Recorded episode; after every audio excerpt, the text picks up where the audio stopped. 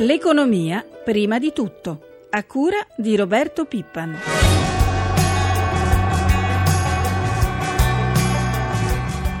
Tutti i nostri dati ci danno all'interno del 3%. Abbiamo fatto apposta una manovra di 1 miliardo e 600 milioni un paio di settimane fa e non solo abbiamo dichiarato che il nostro obiettivo per il 2014 è il 2,5%, tenendoci un margine sufficientemente ampio per evitare rischi di interpretazione errata sui nostri conti.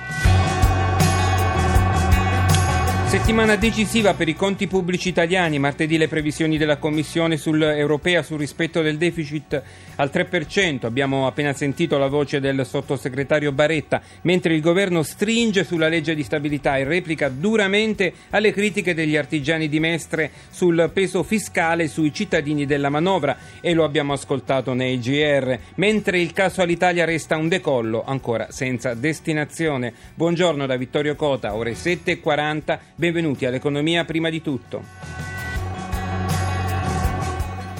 Gestire il secondo debito pubblico tra i paesi industrializzati e assicurare che l'Italia rimanga solvente è un compito eccezionale e difficile. Ogni punto di spread sono milioni di euro in più o in meno di interessi, una micidiale dinamica da controllare che la nostra prima ospite conosce meglio di chiunque altro. Saluto la dottoressa Maria Cannata, direttore generale del debito pubblico del Ministero dell'Economia. Buongiorno. Prima di tutto la ringrazio di essere con noi. Vorrei dire, non c'è da dormire la notte con oltre 2.000 miliardi di debito da gestire e la consapevolezza che se non lo si fa bene il Paese rischia il fallimento. Beh, meglio dormire comunque, così si è riposati in forze poi. Veniamo allora alla notizia, questa nuova emissione, la quinta del BTP Italia. Perché lo avete definito il bot delle nuove generazioni? Non l'abbiamo definito noi, credo che sia una definizione giornalistica eh, che però eh, coglie un aspetto abbastanza importante. Eh, storicamente eh, il risparmiatore italiano ha eh, privilegiato per lungo tempo il bot e adesso da quando l'abbiamo lanciato il BTP Italia ha riscosso un tale successo che si può dire che abbia rimpiazzato il vecchio bot nelle preferenze eh, dei risparmiatori italiani. Delle nuove generazioni è anche giusto perché è un titolo che eh, viene proposto anche con una modalità di sottoscrizione che se si vuole, ovviamente è assolutamente discrezionale da parte dell'investitore, eh, può essere eh, sottoscritto mettendo direttamente l'ordine online per chi ha un sistema di home banking eh, e quindi è un prodotto che eh, piace sicuramente ai giovani, che è indirizzato anche a coloro che agiscono direttamente utilizzando le nuove tecnologie. Ricordiamo che la durata è di quattro anni? Sì, la durata è di quattro anni, è un titolo indicizzato all'inflazione eh, italiana e con la caratteristica di recuperare immediatamente ogni sei mesi insieme alla cedola eh, il, la, la, perdita di potere d'acquisto determinata da, dall'inflazione. Questo lo distingue dagli altri titoli indicizzati all'inflazione e poi per il risparmiatore individuale c'è anche il premio fedeltà ossia chi lo sottoscrive al momento dell'emissione e lo detiene fino a scadenza avrà un premio del 4 per 1000 al momento del rimborso. Come sono andate le precedenti quattro emissioni del BTP Italia? Diciamo che 3 su 4 sono andate molto bene. Una, la seconda, quella di giugno, un pochino meno per tutta una serie di fattori che eh, hanno giocato a sfavore di cui abbiamo tenuto conto per la terza e la quarta emissione. La terza e la quarta in particolare sono state impressionanti per la risposta che hanno avuto. La quarta emissione, quella eh, la terza, scusi, quella dell'ottobre eh, 2012 eh, ha rappresentato il record assoluto eh, di emissioni eh, europee di sempre perché ha superato i 18 miliardi. Quella di aprile di quest'anno, la quarta, eh, in un certo senso è stata ancora più eh, sorprendente perché abbiamo raccolto oltre 17 miliardi, ma in due soli giorni. Eh, voi sapete che questa, eh, di norma, eh, questa operazione di collocamento dura quattro giorni, però eh, ci siamo riservati il diritto di eh, chiuderla anticipatamente e a ottobre, dopo due giorni, l'abbiamo chiusa. In soli due giorni abbiamo fatto quasi quanto nei quattro giorni dell'emissione record di ottobre. Quindi vedremo come andrà tra oggi e domani. Voi questa sera comunicherete l'interesse, giusto? Stasera noi comunichiamo il tasso minimo garantito perché la caratteristica di questa emissione è che noi comunichiamo un tasso reale minimo garantito e poi eh, vediamo se eh, eventualmente si evolve il mercato in maniera sfavorevole, siamo anche disponibili a rialzarlo al momento della chiusura. Allarghiamo il discorso a tutti i nostri titoli di Stato. Quanti miliardi avete messo in asta nel 2013 e quali le nostre emissioni che hanno avuto il maggior gradimento del mercato? Allora, abbiamo emesso eh, poco più di 420 miliardi eh, in asta oppure con, con, collocamenti sindacati o col BTP Italia, tutto compreso. A parte il BTP Italia che, ripeto, è stata veramente sorprendente perché dimezzando il tempo abbiamo fatto quasi l'importo record di ottobre scorso, Sicuramente sono andate molto bene tutti i nuovi titoli che abbiamo proposto con sindacato, il BTP 15 anni a gennaio, il BTP trentennale a maggio è stata un'operazione eccezionalmente buona, eh, abbiamo collocato 6 miliardi con una qualità di investitori veramente notevole, sia come tipo di investitori che come distribuzione geografica e poi molto bene è andato anche il nuovo BTP 7 anni l'ultimo arrivato che sarà eh, l'ulteriore nuovo titolo che metteremo regolarmente nel nostro paniere di emissioni.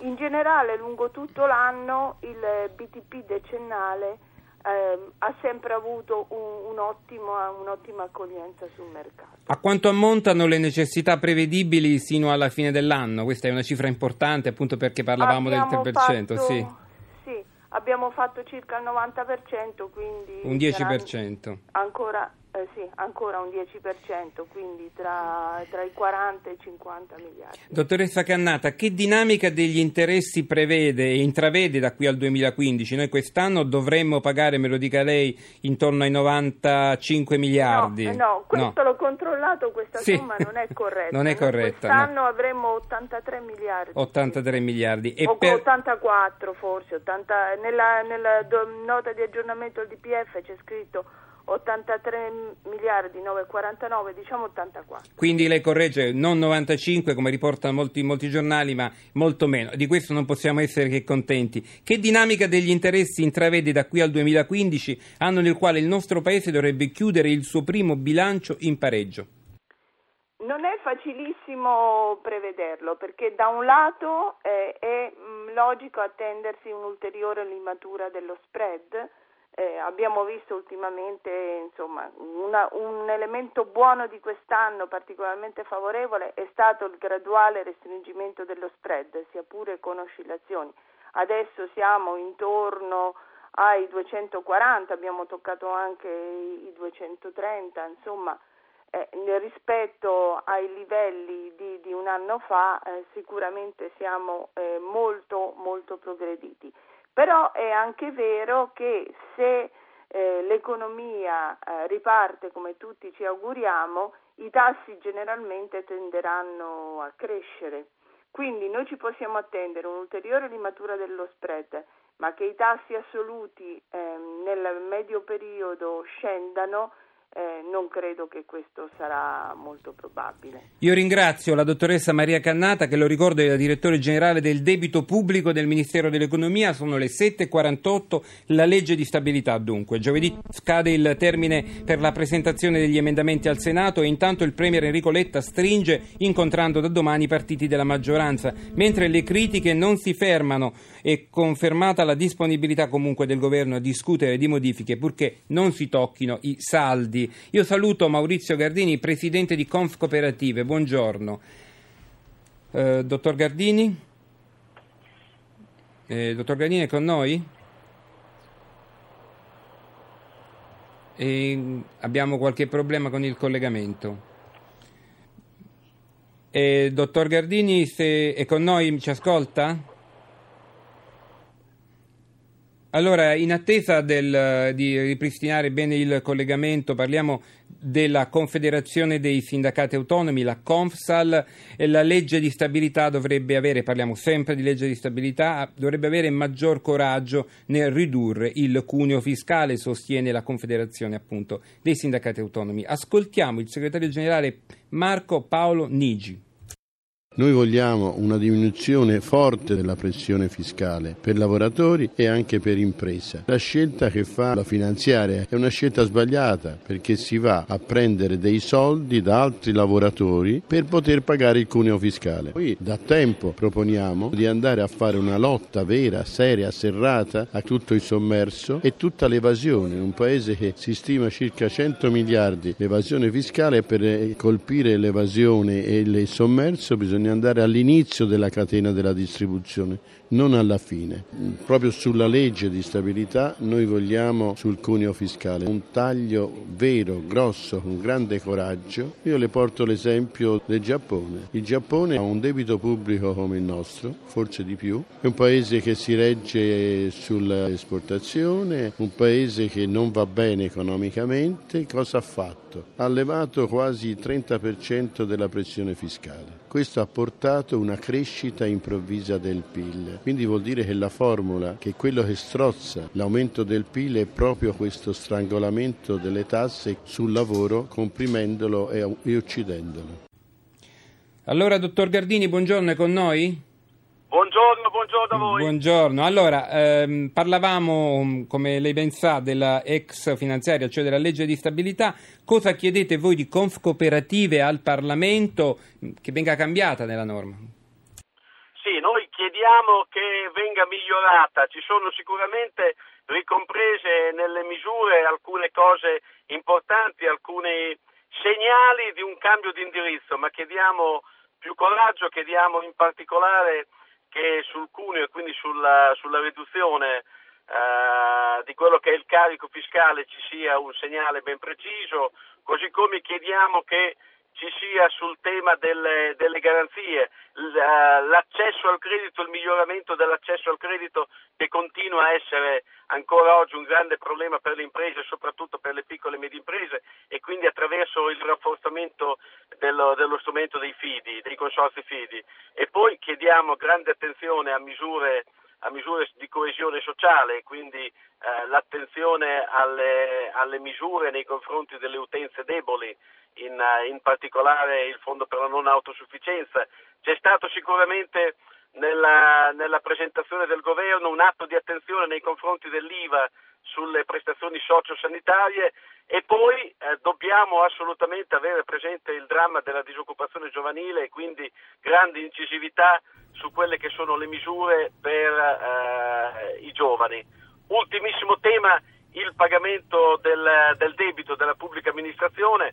Purtroppo non ci siamo, è troppo lento il percorso di riallineamento del, del debito.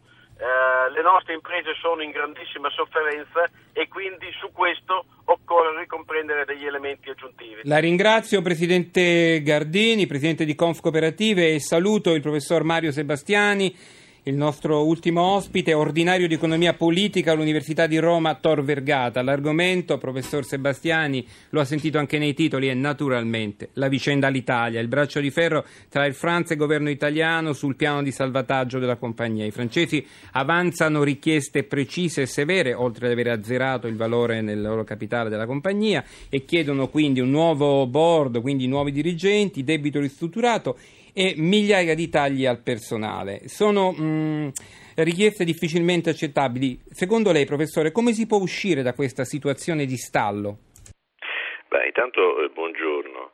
Eh, come se ne può uscire? Il problema è che nel tempo la, la ricerca di un partner per Alitalia si è fatta sempre più ricerca di un salvatore se cinque anni fa forse Air France poteva effettivamente essere un partner, oggi gli si chiede di salvare di fatto l'Italia, al di là delle dichiarazioni che ci possono essere state.